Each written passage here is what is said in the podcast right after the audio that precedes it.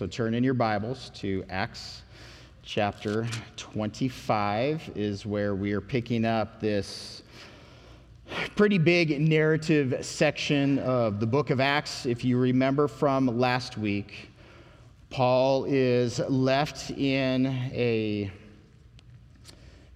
as a ward of the Roman state in Caesarea, so whether he's probably not in a jail cell in a dungeon, but he is chained. He does have chains on him. He is, uh, you know, underneath observation every single day. He has some liberty for his friends to come in and interact with him and provide for him. We'll see next week. Luke is here with Paul. You know, Luke's not, Luke wasn't arrested. Uh, there, there are other brothers that are there in Caesarea with Paul that are not. Uh, under arrest, but they're there fellowshipping with Paul, meeting Paul's needs. Gospel is being shared and one on one opportunities. But this is, we left Paul last week, so as Felix is having his issues just in his own life as a human being, he is holding on to Paul and keeping Paul in confinement because one, he wants money from Paul, and two, if he releases Paul, that's going to have political implications for Felix and his relationship with the Jews. And Felix's job is to keep peace in the name of Caesar in Israel. So if he releases Paul, that's not going to bring about peace. So he's holding on to Paul in confinement. So what happens to Felix? And Felix ends up being a poor ruler. In regards to the Jewish rebellion against the authority of Rome at this time, it finds its firm foundation where there's no turning back in regards to the Jews rebelling against Rome. This is going to lead to Rome sending an army in in the next you know, decade from this point where they will destroy Jerusalem, they will destroy the temple, and they will decimate the Jewish population. So that is in Israel's future from this point. But Felix, as a bad ruler, he's been recalled to Rome. Now, Felix, I said last week, he has a his position is based upon his brother's relationship with Nero. I read in a commentary this week, so even that relationship didn't last, last that long. So Felix's brother, Pallas, Pallas, however it is pronounced, was a super rich free slave. So he was a slave, was able to uh, develop a fortune in his in his business pursuits as a freedman. Um, clearly, there's going to be a lot of corruption involved in that, his relationship with Nero. But because Nero didn't like that Pallas was holding on to his cash, Nero poisoned him. So even that friendship didn't last too long. Yeah, we're going to, I'm bringing this up to say that as we sit in a lot of the relationships this morning in the political, um, machine of Rome and Israel of its day. It is absolutely a tabloid soap opera mess. So even the friendships that are there, they're, they're very short lived. So Paul is being held as uh, by Felix as Felix is called away. Now Porcius Festus steps in as you know the Roman governor over this area. And again, I mentioned last week this is the same position that Pilate held a couple of decades earlier. So let's pick this up. So remember, Paul has been waiting on Jesus to send him to Rome because that was what Jesus told him. He was going to be a witness for the Lord in Rome, we were told back in chapter 23, as Jesus revealed himself and, and comforted Paul as he was being arrested. Now, chapter 25. So it says, Now when Festus had come to the province, so he's here, he shows up in Caesarea, shows up in, in this new position. After three days, he went up from Caesarea to Jerusalem. So he is hot on the task of what he has been sent there to do. And this is uh, Caesarea again. This is uh, the political uh, power city of Rome over the area, and Jerusalem, clearly the, the power city for the Jews. So he's going there to introduce himself and to get things squared away, whatever his assignment may be. Verse 2 And the high priest and the chief men of the Jews informed him of Paul and they petitioned him, asking a favor against him that he would summon him to Jerusalem while they lay in ambush along the road to kill him. But Festus answered that Paul should be kept at Caesarea and that he himself was going there shortly. Therefore, he said, Let those who have authority, literally ability, among you to go down with me and accuse this man to see if there's any fault in him. So, sit in the again, sit, sit in the snapshot for the Jewish leadership. I, I brought up last week just how uh, the level of importance that Paul had in his influence and what a threat that the Jewish leadership felt that he was for the high priest himself to go to Caesarea to bring these charges, to bring about ultimately Paul's death, right? That was two years before. And now, when the new Roman leadership shows up, as he is coming and having these meetings, in the midst of these meetings, who's still on the mind of the Jewish leadership? They haven't forgotten about Paul at all. Paul's locked away in Caesarea his influence has to be drastically reduced in the community. However, maybe it's not. Maybe the conversation that Paul is continuing to cycle through the community and he's being a constant problem to the Jewish leadership. So when the new guy shows up, when Festus shows up, as they're trying to position with one another, finding out what they can get to, right, this give and take political relationship between these different groups. Hey, Festus, Felix was holding on to a guy named Paul.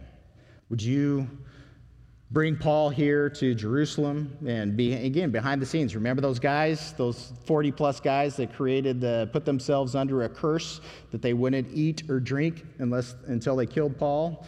Now, they haven't been not eating and drinking for two years, but again, that's that same heart.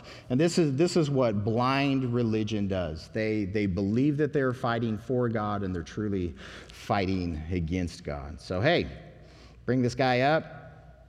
Really behind the scenes, they're going to lay an ambush and kill him along the way. They're still seeking their kind of justice. Festus is not going for it. Hey, this guy's been arrested for a reason. I don't know anything about this. I'm new here. You come down to Caesarea when, when I go, and uh, we'll allow you to present your case. We'll allow Paul to defend himself, and we'll see if he gets killed or set free. So, verse 6 when he had remained among them more than 10 days, so doing his business there in Jerusalem, he goes down to Caesarea. And the next day, sitting on the judgment seat, we'll come back to that, he commanded Paul to be brought. And when he had come, the Jews who had come down from Jerusalem stood about and laid many serious complaints, these weighty accusations against Paul, which they couldn't prove, they couldn't, they couldn't demonstrate the truth of any of the accusations that they were saying. While he answered for himself. So Paul's statement is neither against the law of the Jews. Think about this statement. Paul is in his integrity saying, I have not broken the law of the Jews, I have not broken the law of the temple, nor have I broken Caesar's laws. Uh, so his direct statement is neither against the law of the Jews, nor against the law of the temple, nor against Caesar have I offended. Literally, have I sinned in anything at all.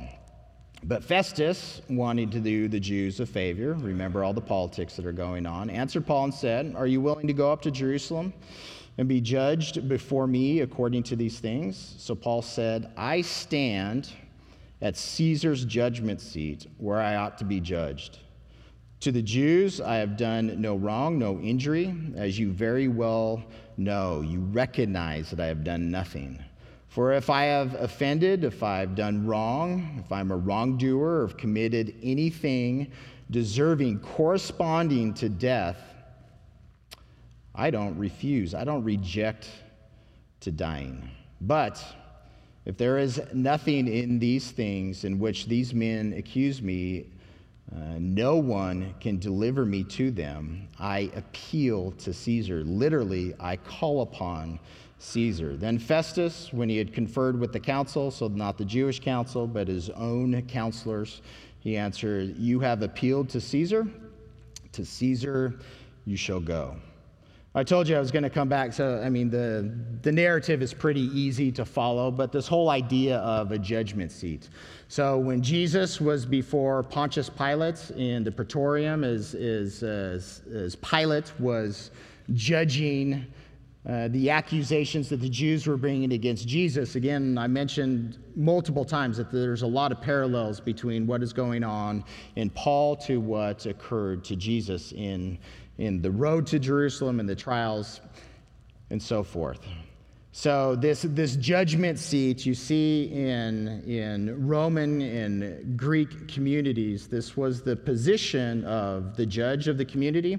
This was the position of in their games uh, in regards to the rewards that were given at games. So that's part of the imagery that we receive. But I'm bringing this up to say that this imagery of Festus as a judge to Paul, it's the same imagery that the Word of God gives to us in regards to our judgment by Jesus. Paul mentioned last week that there is a future resurrection of both the just and the unjust. As we went through the book of Revelation, we talked about this specifically at the great white throne judgment that's mentioned in Revelation, that those souls are the unjust who appear before Christ on this great white throne that he is seated. And their judgment, they are judged according to their works. And in that, it says that they are cast into the lake of fire, and that's identified as the second death. So that's the judgment of the unjust. So both in Romans 14 and 2 Corinthians chapter 5, we are told that as believers, we will all appear before the judgment seat of Christ. Now, the distinction is there is a judgment of the just. Our justness, our righteousness comes from Christ and Christ alone. But it still says that we are going to appear before Christ individually, and the life that you live in Jesus, for Jesus, through Jesus, is going to be judged. Whether the works that you did were good, whether the works that you did were bad, we are told that the bad things are going to burn away. We told that what is what remains will be those precious things that were done through the Lord, by the Lord, uh, for the Lord in our lives, and that there will be reward in heaven. So a lot of people have this mentality well, I'll just be thankful to be there and patting off the fire as I stand in his presence. But there's this reality there, there ought to be a, an understanding and a desire, just like we were just singing, the Lord, I love you. And I want my life in private and in public to reflect that love for you. Whatever it is that you've called me to, created me for, appointed me to, whether it's small, whether it's great, doesn't matter what it is, Lord. Let your will be done. But let me do it, and we're going to talk about works a little bit later on, but let me do it according to your power and for your will and for your glory alone. My name doesn't mean anything. It doesn't mean anything to anybody except those who have a relationship and those who love me and those kinds of things. My name is not eternal. The name of Jesus eternal is eternal. I'm told, in fact, I'm, I'm getting a new name by Jesus, just like you're getting a new name by Jesus. I won't be known for all eternity as Blake, as far as I know. I'm going to have a new name. You're going to have a new name recreated in him. Let everything be done for his glory. So, this whole idea of the judgment seat that Festus is sitting on as he judges Paul, that imagery is given to us to, as believers in Jesus, to understand, child of God, you have a judgment day coming. You will be forever welcomed into his kingdom. You will forever abide in his kingdom. But what does he tell you to do if you want to be great in his kingdom? Become the servant of all.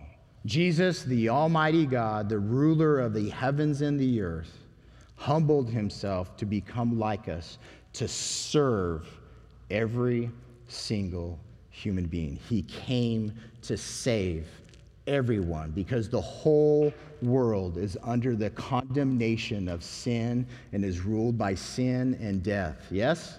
Jesus came to save us, to serve all. So, to be like Jesus, again, he's given us this example. You want to be great in the kingdom of heaven? That is a good desire. Jesus never rebukes the disciples for seeking to be great, he told them how to do it. You love me, you abide in me, you abide in my word, you follow me, you serve me. I will perform my will in your life And to be seated at my right hand or my left hand, Jesus says that's not for me to give. It's the Father's will in heaven. So, whatever your future appointment is, may it be fulfilled in your life in Jesus Christ. Whatever He calls you to do, do it with all of your heart, your mind, your soul, and your strength, loving the Lord and loving people. Amen? That's, a, that's, a, that's why we're here, that's why we're following Him. We all have a future judgment, and don't let that, if, uh, if you're playing with sin, let that be a fearful thing then. But if you're following the Lord, if you're processing through life, the struggles, the trials, whatever those things may be, you have a great hope and confidence in Him that He is working in you and through you. So let that be an encouragement. As all these plots are going on behind the scenes in Paul's life to kill him, one of the spiritual realities is that there are plots going on in our lives. The devil is seeking not to just rule you, but to keep you separate from God, to keep you and all of humanity abiding in death. Ultimately, the plots of Satan behind the scenes are seeking after your death, just like the plots of the Jews here are seeking after the death of Paul, just like the plots earlier on in the Gospels were seeking after the death of Jesus of Nazareth because they were rejecting him. Paul, in this legal position, that again, he is subject to the laws of the land. He is saying that he is standing before Caesar. Caesar's courts have authority in the um, in the culture that Paul is abiding in. And he's saying, I stand before Caesar's courts, before his authority.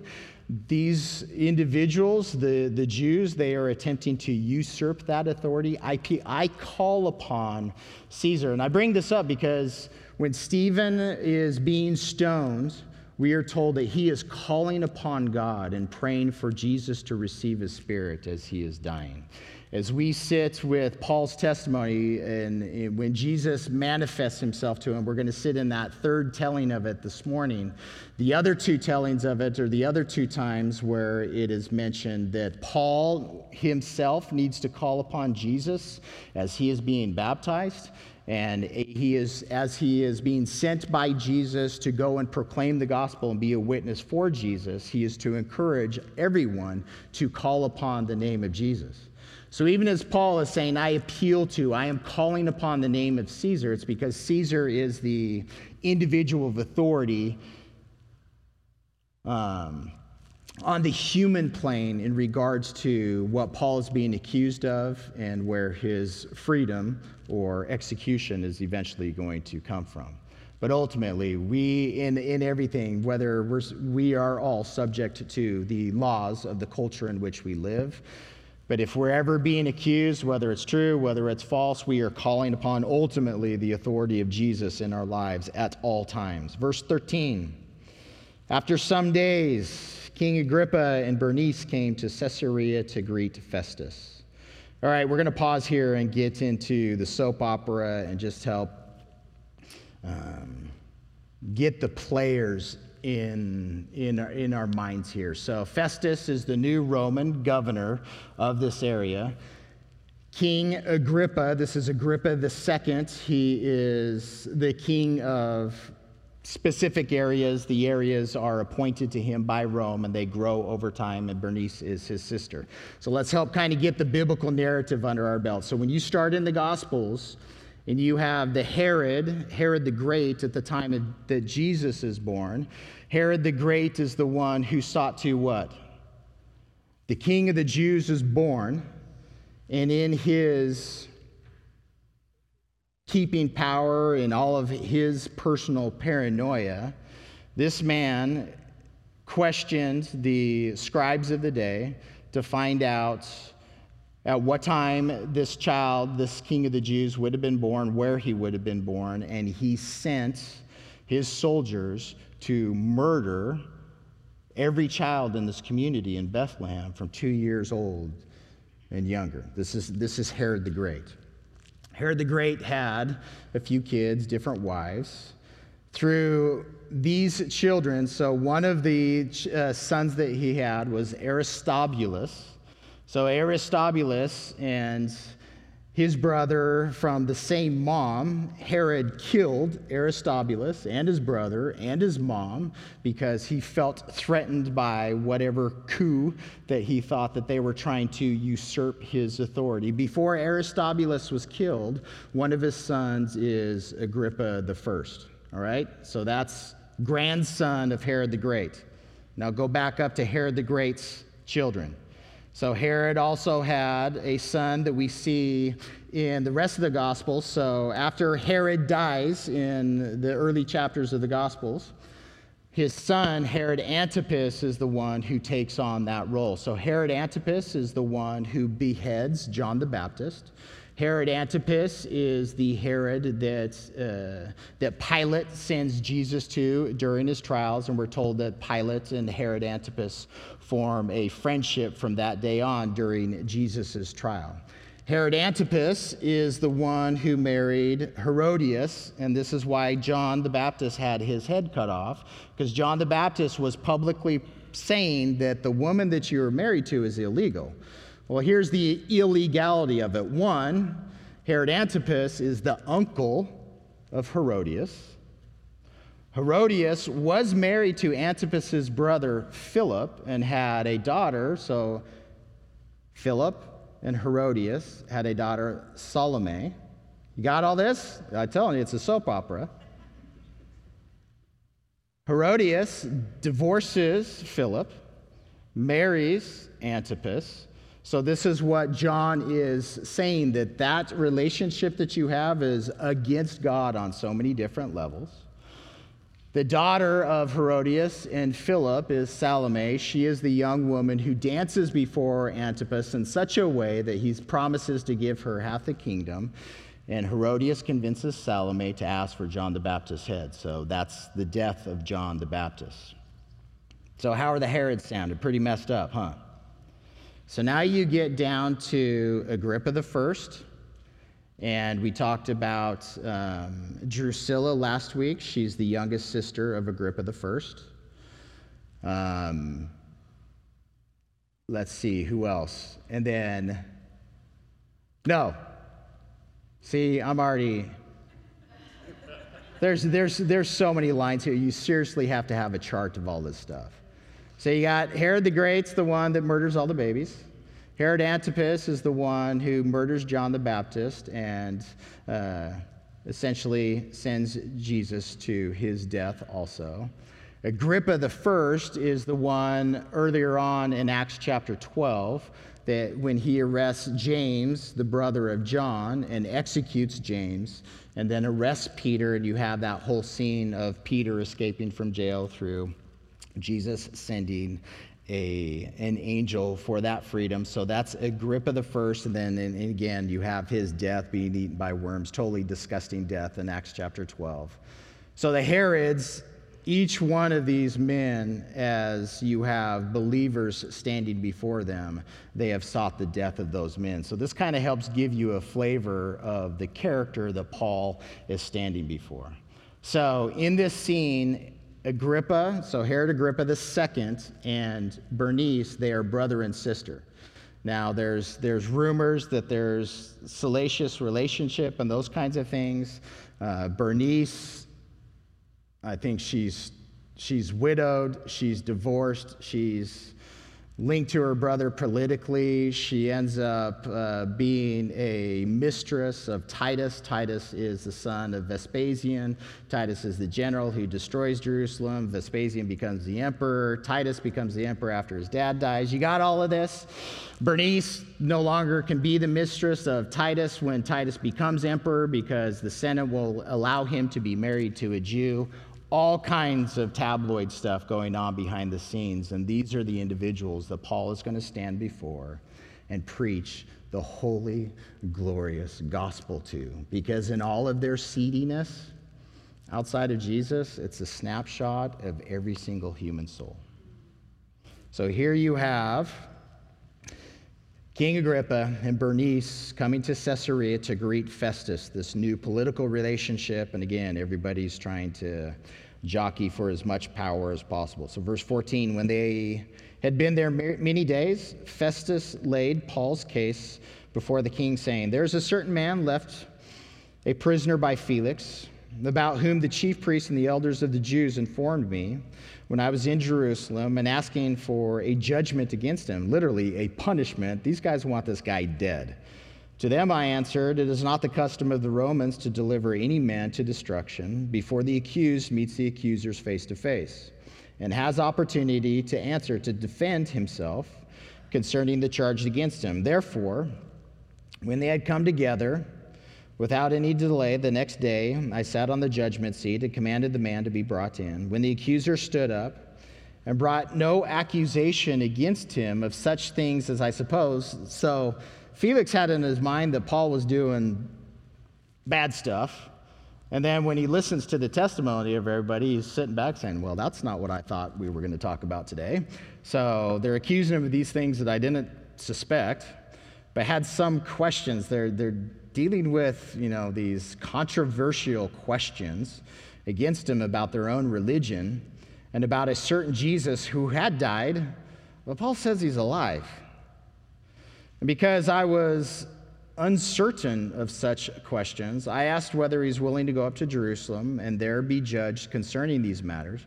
But when Paul appealed to be reserved for the decision of Augustus, and this is a, Augustus is the first emperor of Rome. He's long since dead, but it's still a title for the emperor, means August, venerated.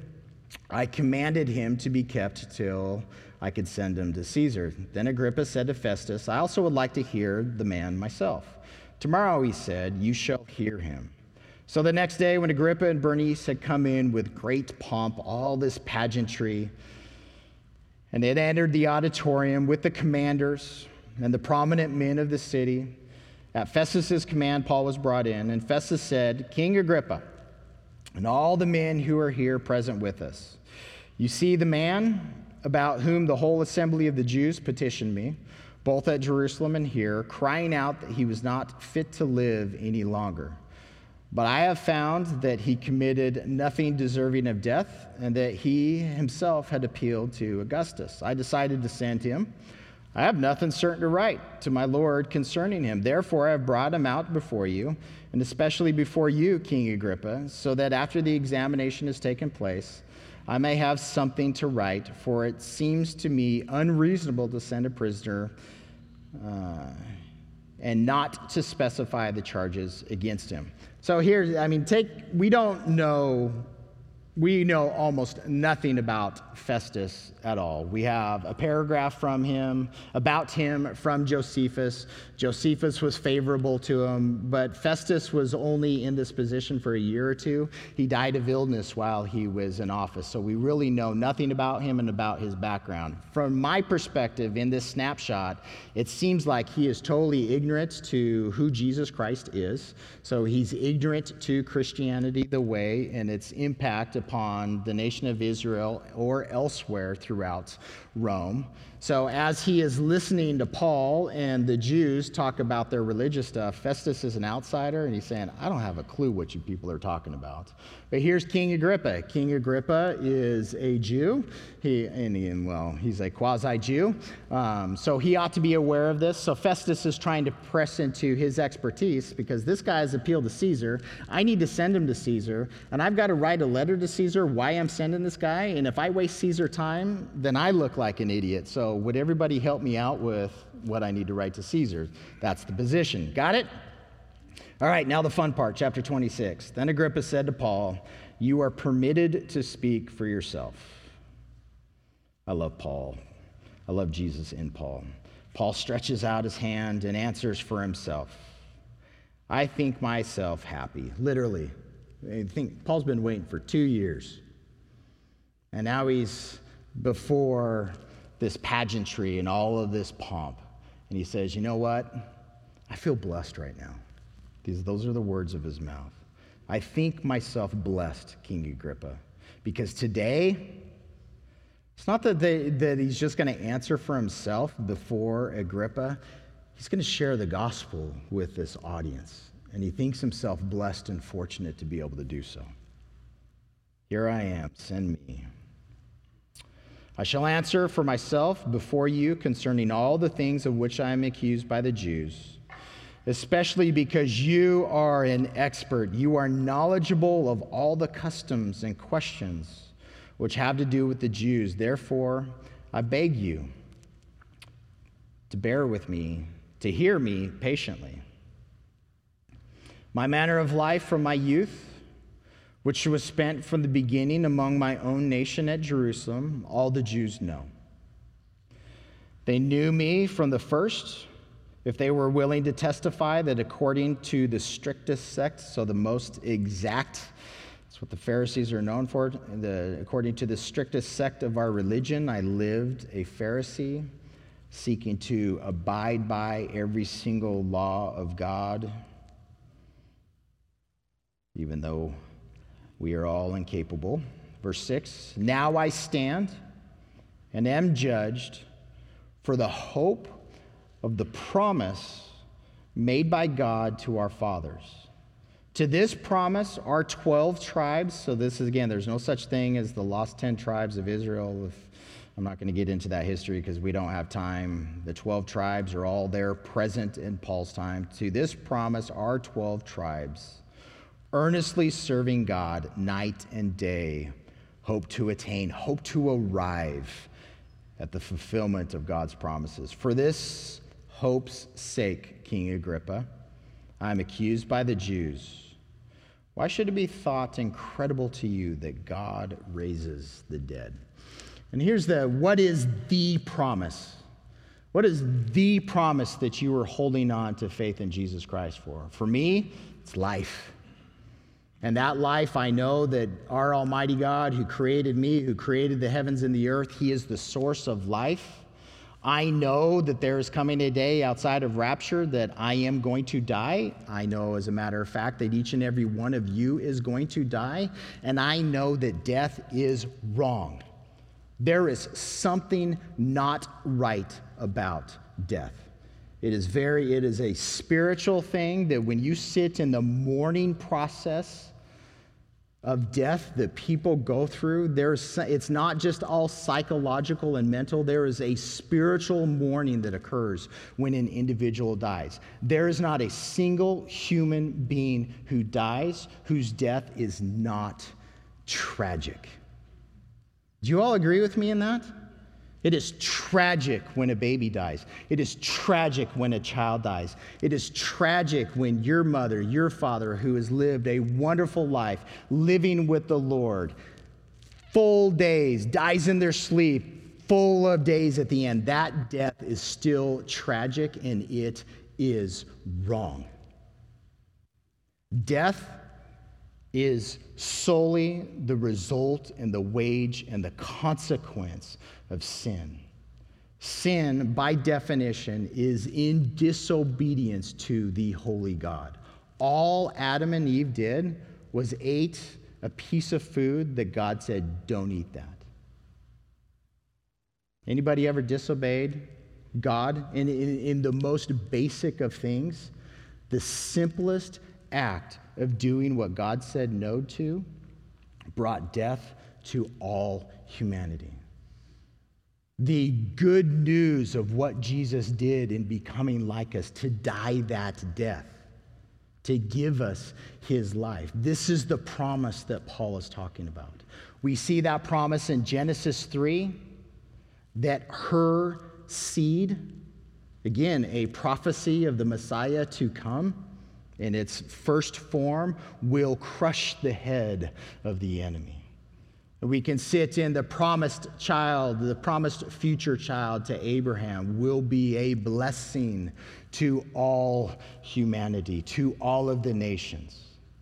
You can sit in the promises to David, to Noah, to Moses, to the other prophets. There are so many promises that are wrapped up in who Jesus is as Messiah, as the promised one.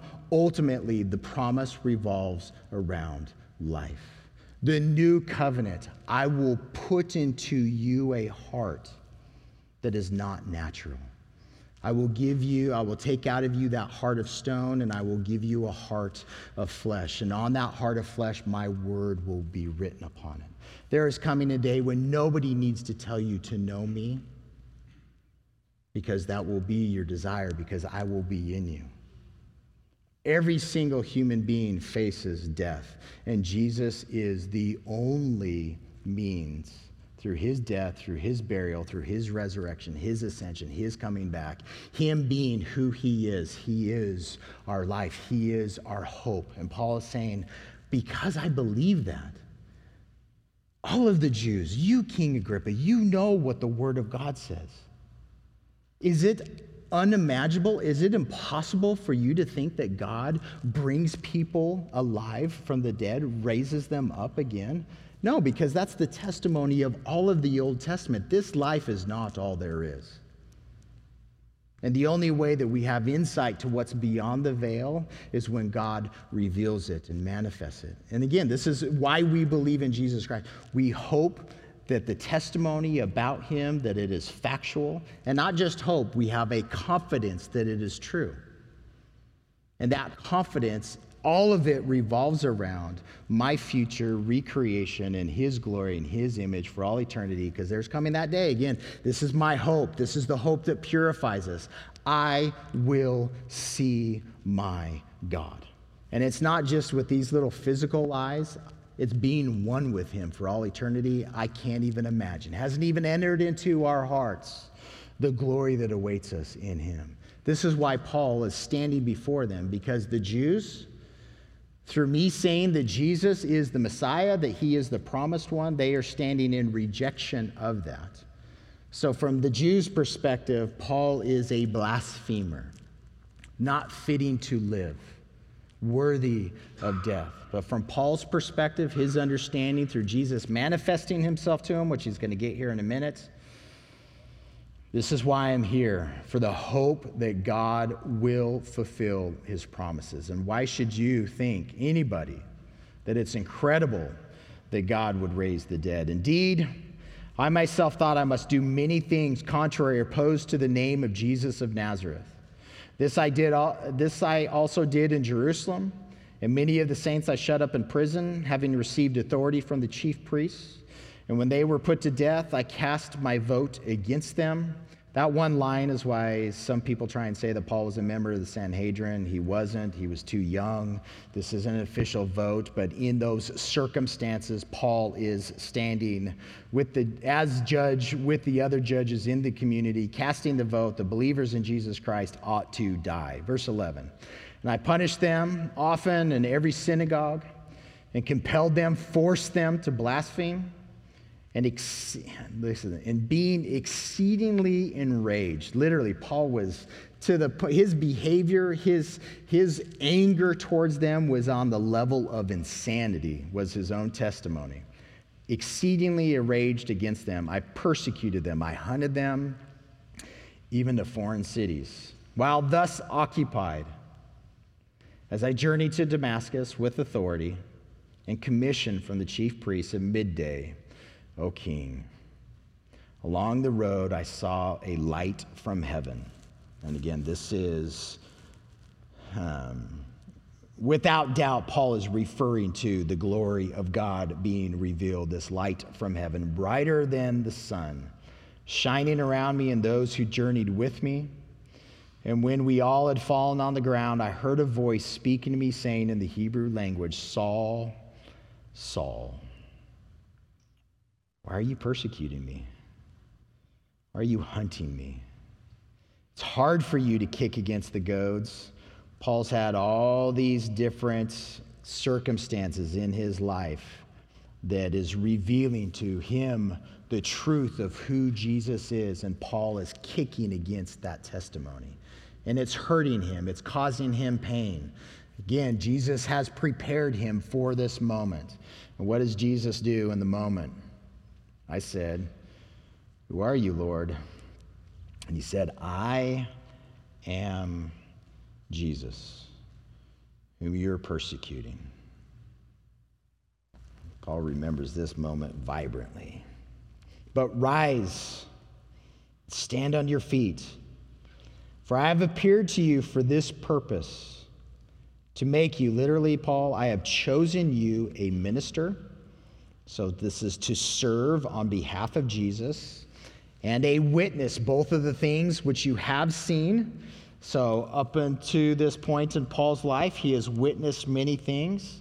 He has this incredible, life changing event as Jesus has given him this vision and this reality, what he has seen. And again, this is the third time that Luke has told us about this in Acts. And of the things which I will yet reveal to you. So, from this moment, when we see it, saw it in Acts chapter 9, Paul had an extended time where Jesus revealed himself and the truth of what the promises meant in the Old Testament and Jesus as the fulfillment of those things. Said in Galatians for Paul's testimony about that, verse 17, I will deliver you from the people, reference to the Jewish people, as well as from the Gentiles, to whom I now send you. Why? is Jesus sending him to the Jewish people and to the Gentiles to open their eyes in order to turn them from darkness to light, from the power of Satan to God, that they may receive forgiveness of sins and an inheritance among those who are sanctified by faith in me. Therefore, King Agrippa, I was not disobedient to the heavenly vision, but declared first to those in Damascus and in Jerusalem and throughout all the region of Judea and then to the Gentiles that they should repent. Again, this is uh, dealing with turning, it's having a change of mind. Reconsider your life at that moment where you are open to the reality that there is a God and Jesus is his son. Turn to God, and do works befitting of repentance. For these reasons, the Jews seized me in the temple and tried to kill me. Therefore, having obtained help from God to this day, I stand, witnessing both to small and great, saying no other things than those which the prophets and Moses said would come that the Christ would suffer, that he would be the first to rise from the dead, and would proclaim light to the people and to the Gentiles. So, St. Paul's, again, Paul is his testament.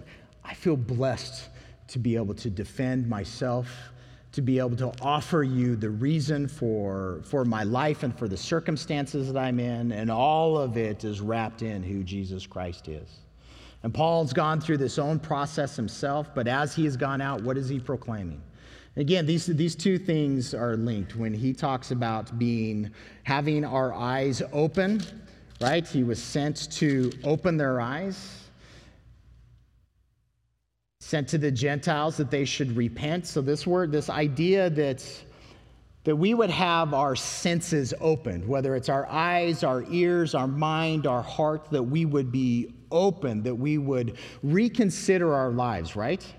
Here, Jesus is, we have all gone about our life's activities, and all of us have been pursued by Jesus in different ways. And all of us had this moment where I know for me, I was heading down a path, and the path was wrong, and I was presented with who Jesus, Jesus is and was and will be forever and ever. And at that moment, I took a, a lot of time to reconsider, repent, to turn. And again, th- this is constant in our lives that we would have this, this um, daily relationship with the Lord where we would be continually turning away from what is not of Him and turning to Him. And often that causes that the um, we need to reconsider what we're thinking, what we're doing, why we're doing it, where we're going, how we're serving, right? There's a constant assessment in the Lord of, Lord, am I following you according to your will today? But again, this is when the gospel goes out. There is always this call for people to repent these were Jesus' first words of, of his public ministry. Why? Because the kingdom of heaven is at hand. Reconsider your life, reconsider your goals and your mission and your activities. Why? Because there's a judgment coming of both the just and the unjust. Reconsider. And then the second thing is on both of these things, it's, there's a turning. There's a turning away from darkness and Satan and self. And there is a turning towards what? Light. God is defined as light. He exposes everything. The darkness flees from his light. In, in the very beginning of creation, let there be light. He is light. He is love. Again, it's uh, light is this. It's the opposite of. Um, in sin, we try and hide. We don't want anybody to know. We don't even want to know ourselves. We want to hide from the consequences and the realities and all those kinds of things. We don't want anybody to know what we're doing, what we're guilty of. We whitewash the wall on the outside. And the reconsidering is wait a minute, God sees everything. His light uncovers all darkness. The darkness flees from his light. So when we are turning, it's a constant turning away from all that is not him and turning towards to his light, turning towards God. And then in both of these descriptions, uh, there's one, there's, there's a reception. We are receiving from Him the forgiveness of sins. Oh, my, thank you that the, the consequences of sin are released from us, cast away from us. We receive an inheritance. All that is His become all that is ours among all those who are sanctified. How do we access this? By faith in Jesus, that receiving of forgiveness, that receiving of the inheritance. Um, that song that we sang earlier about, like, I love you, Lord, so let my life reflect that and image that reality. That's what this word, this, uh, you know, where he says, do works fitting of repentance. Lord, I repent. I've reconsidered. I've changed. You're changing me. You're transforming me. If I've received all that you are, then let everything that I'm doing as a consequence of that be fitting of the righteousness that you've given to me. And again, that only happens in Jesus. Now remember, you got some different perspectives here, and we'll, we'll go through this quick. Festus, Paul, you're out of your mind. Now, when he made this defense, Festus said with a loud voice, and again, think of Festus's perspective. As he's listening to the gospel, He's probably, this is probably the very first time that he's ever heard this information. And what's his response? Paul, you're crazy. Paul, you are out of your mind. You are beside yourself. Much learning is driving you insane. Paul said, again, listen to and again, this is, this is one heart's response to information, information that we hold on to. I am not mad, most noble Festus, but I speak the words of truth and reason. These are, these are rational words. The king, before whom I speak freely, boldly, knows these things. I'm convinced that none of these things escape his attention since this thing was not done in a corner. You know, from Paul knows from King Agrippa's perspective, Agrippa knows all of the information that Paul just communicated because this is very public information in regards to the death, burial, resurrection of Jesus Christ. And tens of thousands of Jews are responding to faith in Jesus Christ in Agrippa's culture.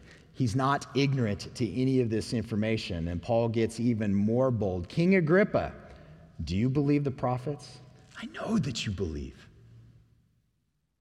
Agrippa and Bernice, they're in a different heart. They have a different perspective, and they're listening to the information. What's Agrippa's standpoint? Paul, you almost convince me, persuade me to become a Christian. Paul says, I would. I literally, I pray to God that not you only, but all who hear, he's talking to the room, but all who hear me today might become almost and altogether such as I, except for these chains. It's the prayer of every Christian. I want everybody to know Jesus. When he had said these things, the king stood up, in a conversation as well as the governor and Bernice and those who sat with them. They go aside, so Paul's dismissed. They have a private conversation talking among themselves. This man has done nothing deserving of death or chains. And King Agrippa said to Festus, This man might have been set free if he had not appealed to Caesar. Oh, so P- Paul, uh, Paul locked up his future then by appealing to Caesar, calling upon Caesar. Anyways, all right, worship team, come on up. We don't have any more time to sit in the application of that, which I'm trusting that the Holy Spirit is going to do that. You'll notice that the communion table is empty. I love taking communion and I love the hearts of participating in communion. I can't tell you how many people came up to me and said, Do you know that the communion's not on the table? So we were out of grape juice this morning, but I love it. But here's the reality when we hold this piece of bread in our hands and we hold this cup of the fruit of the vine in our hands, what is it? But yeah, it's stuff. Thank you. We call, it, we call them elements. They are to be a reminder of the reality. So, the reality of Jesus Christ, even though we don't have the elements before us in our hands, the reality of who Jesus is, is always constant. Amen? So, my brothers and sisters, before we enter into worship, let's stand together and let's remember our Lord together, even though we don't have the elements. Amen? So, Heavenly Father, we come before you as your creatures. We confess and recognize that you and you alone are the creators of the heavens and the earth, Father, Son, and Holy Spirit. You formed us in our mother's wombs. You have brought us into this world. And throughout our lives, Lord, through different ways, You've revealed yourself to us. You let us know the fact that you sent your Son to tabernacle in this flesh, to live in this tent, in this body. You sent him, Lord, to preach truth. You sent him to reveal your grace. You sent him in your power in your authority. And Lord, we believe that testimony in the Gospels that everyone who heard him was astonished by the words that came out of his mouth, by their truth, by their authority, by their grace. With all of those characters, Lord, we respond. Some of us like a leper, some of us like a harlot, some of us like the religious leaders, some of us like a fisherman. There's something about your son that has drawn us, that compels us to love him, to listen to him, to receive him. Sitting with the disciples that night before he is going to willingly offer himself as a sacrifice for the sin of all humanity. We sit in this Passover meal and recognize here's, here's this bread that is a symbol of his body, that is broken and that is offered for the remission of all sins of all time. We hear that, Lord, that we need to, to take and to receive to ourselves that promise through faith in Jesus. We have the remission, the forgiveness, the release from sin and from the consequences of sin, which is death. Thank you, Jesus, for dying my death, our death And with the disciples, Lord, we see that cup that you poured and that you passed around. The symbol of the new covenant in your blood, in your sacrifice. The promise of the new heart, the promise of the new mind, the promise of your Holy Spirit abiding in us, the promise of life and life eternal. We receive that cup, Lord, and we consume it as a symbol that we are in covenant with you according to your promises. We believe that you will fulfill and complete and bring about every single promise that you have ever uttered. Until that day comes, Lord, we ask that you keep us pure.